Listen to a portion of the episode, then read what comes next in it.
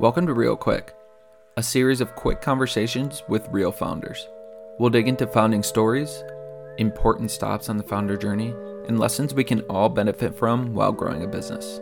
I'm Izzy, a producer and host at In the Works. In this issue, I'm talking to different founders about all things food and beverage. From the products to the community, this issue is sure to get your stomach rumbling. Welcome to Real Quick. I'm Izzy, and I'm super, super excited for my guest today. She is amazing and someone that just being around, and I've only been around her once in person, but just being able to talk to her virtually just energizes me every single time we talk, and I'm super excited. So, Jen Cafferty, thanks for joining me today. Thanks, Izzy. So, talk about all the things that you've built and then what you're currently working on. So, 15 years ago, more or less, I started a little gluten free event, and it was cooking classes and a couple of vendors. And over the last 15 years, that turned into the largest gluten free consumer event in the US. We ran 10 expos across the country. And um, we have an app called Find Me Gluten Free, and that helps over 3 million people that live a gluten free lifestyle find safe places to dine. So we really built this gluten free community over the past 15 years that helps over 3 million people. And then COVID happened. And I had eight shows, eight, you know, eight convention centers booked, and I had all of these exhibitors ready to to meet the public and that couldn't happen anymore. And people weren't dining out and using our find me gluten free app and i we were going to go bankrupt. We really were. And i wasn't as concerned about the company going bankrupt as we serve this massive community. And if we're gone that took forever to build up. But i really pivoted and um, started a new company called Showmetry, and it's a virtual and hybrid event platform. And so we've been running gluten free events on there the past year and a half. Find Me Gluten Free is up and running again. Um, and the platform is is amazing as I think what one of the neatest things about it, and we're talking about community here, is in person our gluten-free events would get two to 5,000, a maximum of 8,000 people in attendance. Online, we had over 100,000 people per show. So as hard as it is to go online, you can't taste the food. You know, there, there are definite differences being online versus in person, especially for a food event.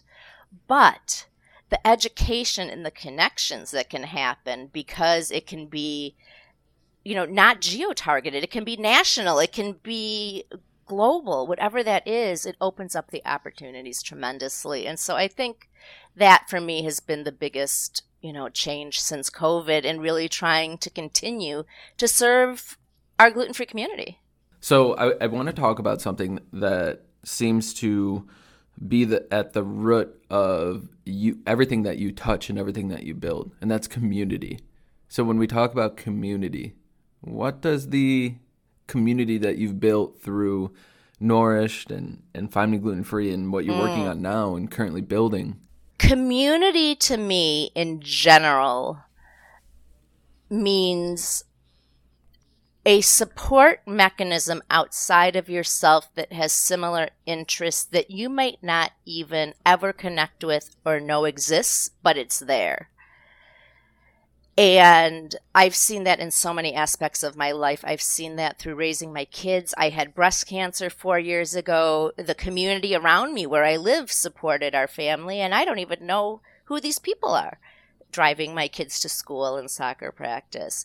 Work wise, the community are these the individuals in the gluten free space that maybe are newly diagnosed or have been living this way a long time and don't realize there's other people just like them walking in the same path that are there to advise them and help them. It might be the community of brands that have these amazing products that are there to support the community of people. It might be healthcare workers that are out there, whether it's a naturopath, a chiropractor, a Western medicine MD, a dietitian that provides support services. Um, and then shifting to my, my new enterprise, Showmetry, the the gluten free community, all of these brands that we've worked with forever had faith in us to help us build this platform. It takes a long time to build a giant website that's going to support hundreds of thousands of people, and we built it in months.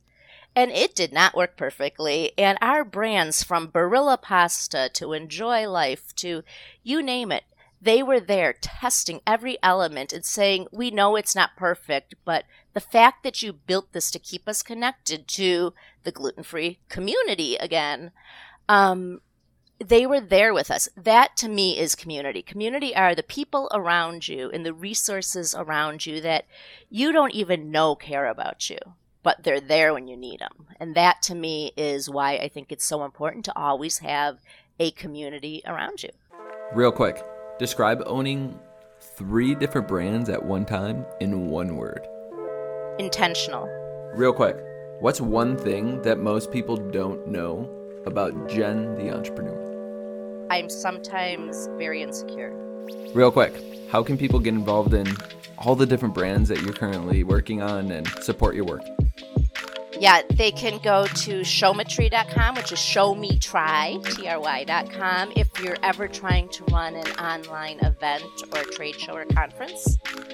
And then if you are gluten free or have a gluten free brand, uh, just go to nourished.group or find me gluten free and we will reach out and help you reach that community.